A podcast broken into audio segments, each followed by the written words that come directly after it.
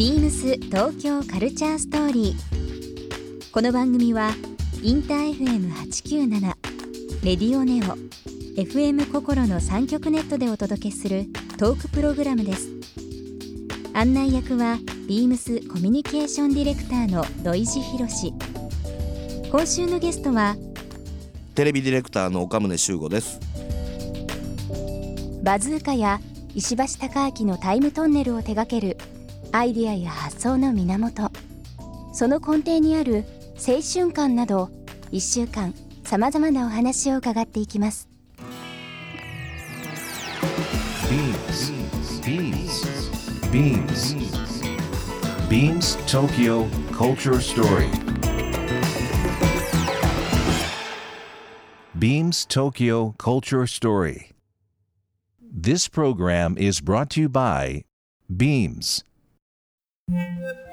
ビームスありとあらゆるものをミックスして自分たちらしく楽しむ。それぞれの時代を生きる若者たちが形作る。東京のカルチャー。ビームス東京カルチャーストーリー。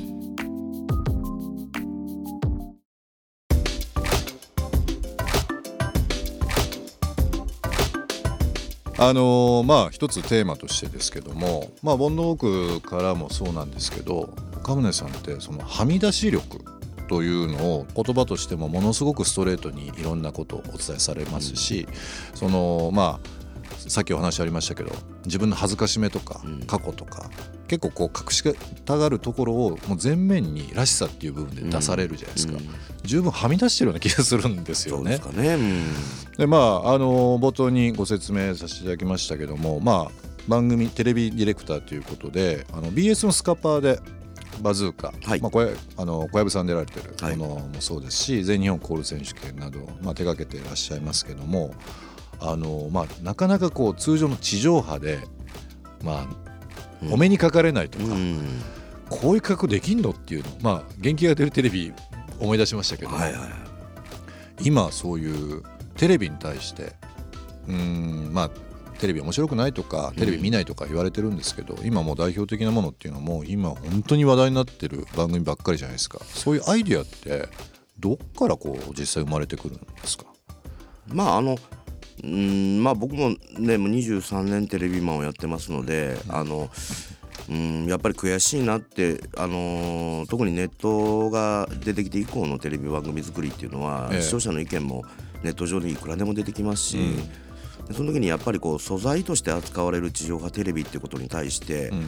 まあ要は放送事故を期待してたりとか、それがそのテレビ演芸みたいなテレビ演芸。あの芸能界で行われているテレビという中である劇みたいなえこう客観性をお客さんが持つようになったと思うんですえネット以降。うん。でそれが一つの力になり言葉になってきたと。うん。でその中にはもちろん本当に便所の落書きみたいな、あのー、バリ雑言もあれば、はい。やっぱり金言がそこにもあったり、うん。その玉石混交の中にやっぱ真実があると思うんですよね。なるほど。その時に素材扱いされてるテレビに対して腹が立ってましたよね。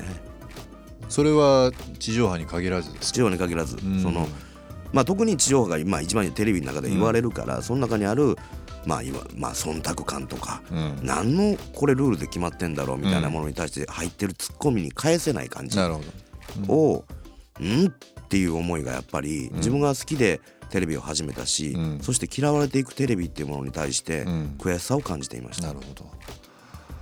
あの私たちなんかまあビームスもですね違う形で多分世にメディアという形であのいろんなことを伝える、まあ、このラジオもそうなんですけどあの、まあ、洋服も売れないとか以前と違ってみんな興味持たないって言うんですけどもやっぱりその今のお話と一緒なんですけども何かこう商品を安いとか、えー流行ってるものだけではなくて面白さとか儲かんなくてもいい面白さを伝えることがやっぱり魅力にもなるし、うん。注力まあみんながこう注目してくれることだと思うので、まあメディアとして本出されたり番組作られたり、まあ、僕らお店運営したり、うん。商品作ったりって結構こう言葉としては簡単ですけどアンチっていう部分をちゃんと頭の片隅に置きながら、うんちょっと素直さを出していきたいことをやっていきたいなっていうふうに、うん。まあ本当にあの本読ませていただいてもそうですし、今の話伺っても思いましたけどなんかこうまあアンチとかタブーとかって反社会的とかいろんな言葉ありますけども、まあ実際なんかこう岡宗さんの中でそういうまあた仮にですけどタブーみたいな言葉っていうのはあるんですかね？なんかこう。いや僕なんかはやっぱりねそのそういう意味で言うと過激な作品を撮るディレクターだというふうに思われてる側面もあるし、うん。あの実際そういうことにチャレンジしてきた人間でもまああるといううん。自負もあどっかにあるんですが、うん。まあ、先ほど土井さんがおっしゃってたように、うん。中身はおばちゃんなんですよ、中身おばちゃん。うん、その女の人なんですよ。うん。そのでそれはあのあれですよ。ゲイってことじゃないですよ、うん。あのストレートなんですけどでも僕中にフェミニンさがすごいあるんです女の人が入ってるんですよ。えうん。それはあの女系の家族で育ったこともあったし、うんあのだから俺ギャルなんじゃないかなって。う んおばちゃんじゃなくてギャルですか？うんなんかそんな気もするなってぐらいあの女性が自分の中でタブーがあるとしたら女性をバカにするようなことであったりとか、うん。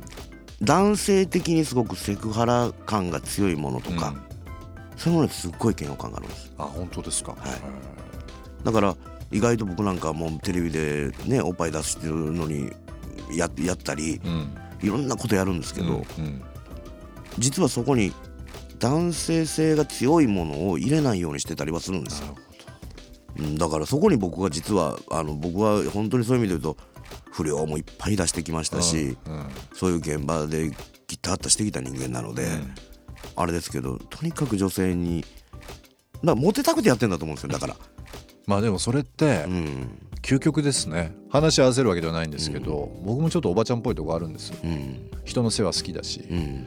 まあ、今の考えもそうですけどもなんとなくあの秘めた中にそのな おばちゃんスタイルギャギャルかどうかわかんないですけども。ありますよ。今の話伺ってて。今もうめちゃくちゃうなずいてますもん心の中で。あそうですか。んうんうんってなんなんなんでしょうかねそういう。いやまあ僕も本当にあの女の人をいいじめたりするしたりね例えば、うん。あの僕本当に女の子が大好きだったし、うんなんていうんだろう。で自分も女の子だと思ってるから、うん。どっかの気持ちの中に、だから結果的にモテようと思ったら冷たくしちゃダメじゃないですか、うん。女の子に、うんそので優しくしてあげて、粋なとこ見せてあげて、はい。だからそのエロス扱うこともあるんだけど、うん。それは女性がエロくなっていく瞬間は好きなんだけど、うん。エロくさせるのが嫌いなんですよね。エロくさせるのは嫌い。はい、なんていうんですかね、男性の方が優位なのがしんどいんですよ。あだから女性の性欲を肯定してるし、ー。はい。だから。だから女の人にサイドにトンと立ってるんですよね。気持ちは実はなんですけどなんかそのモテるっていうキーワードによく言われるのがまあこれ一般論ですよ。あの同性性にモテるというのと自分らしくいるっていうのがなんかその必要要素っていうのをなんかで聞いたことあるんですけどうん。自分らしくいれるっていう岡宗さん的に自分らしいという言葉とか自分らしく普段してるっていうなんか行動とかあります？その対女性とかではなくて自分らしい行動、うん。あ僕はね本当にあのエレベーターに乗ってる人でネクタイかっこいいなと思ったらネクタイかっこいいねって言うんですよ。全然知らない人全然知らない人に。電車の中でそれは男女問わず。はであのちっちゃな子供とかおじいちゃんとかにも全員やるんですよ。でもちろんやれあの疲れててやれない時はあるんですよ。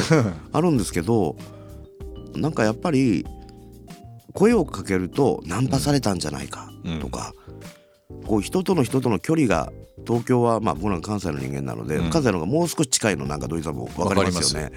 でこっちに来た時にやっぱりこうこの距離感が心地いいと思う瞬間とやっぱりもうちょっとその人と気持ちこう人と人がこう近づいてていいかなって思える瞬間もやっぱりあるし。わかります。関西ってまあ同じ まあ日本という部分、まあ、特に大阪とかキャラ面白いなと思ったのは、まあ、僕も45年住んでましたけど、まあ、電車ふと乗るじゃないですか、でその時にいきなり前座ってるおばちゃんに、まあ、おばちゃんの話ばっかりしますけど「あんた!」って言われて、えなん全然知らない人に「あんたあんたなんでやねん!」とかって言われて「なんでやなんでや」って言われてこっちがなんでやねんだけど、どうしたんだろうと思ってまあ聞くじゃないですか。うちの息子によう似てるわとかっていう平気で言うんですよ 電車とかありますよね。な何なんだろうっていうのがあるんですけど、そのさっきのネクタイの話もそうなんですけど、人とのこう触れ合いっていうのが割と突然でうん、そうですよね。あれは結構衝撃ですよ。いまだになんかありますもん出張とか行ったりとか、いや本当ねあれがやっぱ自分の中にもすごくあってで、そうすることで別に本当にナンパしようとしてんじゃないんですよ、うん。それで変えるだけなんですよ。とっても可愛いスカートだとか、うんうん。あのその時計可愛いねとか、ええええ。でそれ男性に対してももう誰に対してもです。でそれで変えるとなんかね向こうも多分気持ちいいし、はい。すごいさっきこのシャツ褒められたのよとか、うん。知らない人に。まあ会話になりますもんね。はい。うん。で僕も別にそこから何を引き出そうって話でもないんですよ、うんうんでいいこと言えたなと思ってなんかニコッとされると気持ちがいいんですよね。はい。これはもう天然でずっとやってるっていう感じします。もう人たらしもいいとこですね。まあまあそうなんかもわかね。そういう意味では本当人たらしだと思いますよ。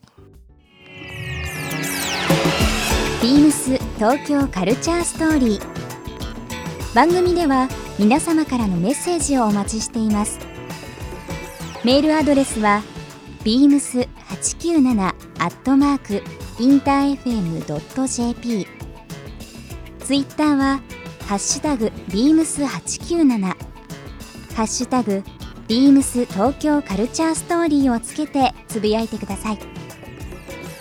またもう一度お聞きになりたい方はラジコラジオクラウドでチェックできます。ビームス東京カルチャーストーリー。明日もお楽しみに。ビームスレイビームス原宿ショップマネージャー佐々木由美です。今年の春から初めてショップマネージャーという責任ある立場を任され奮闘する毎日です。お風呂が好きで休日は湯船で海外ドラマや映画を見たり音楽を聴いたりしながら一日に何度も入るのが楽しみです。照明やバスソルトにもこだわります。レイビームス原宿は小さいお店ですがレイビームスの旗艦店としてたくさんの商品と個性的なスタッフが揃っていますぜひ遊びにいらしてくださいビームス東京カルチャーストーリー Beams Tokyo Culture Story. This program was brought to you by Beams.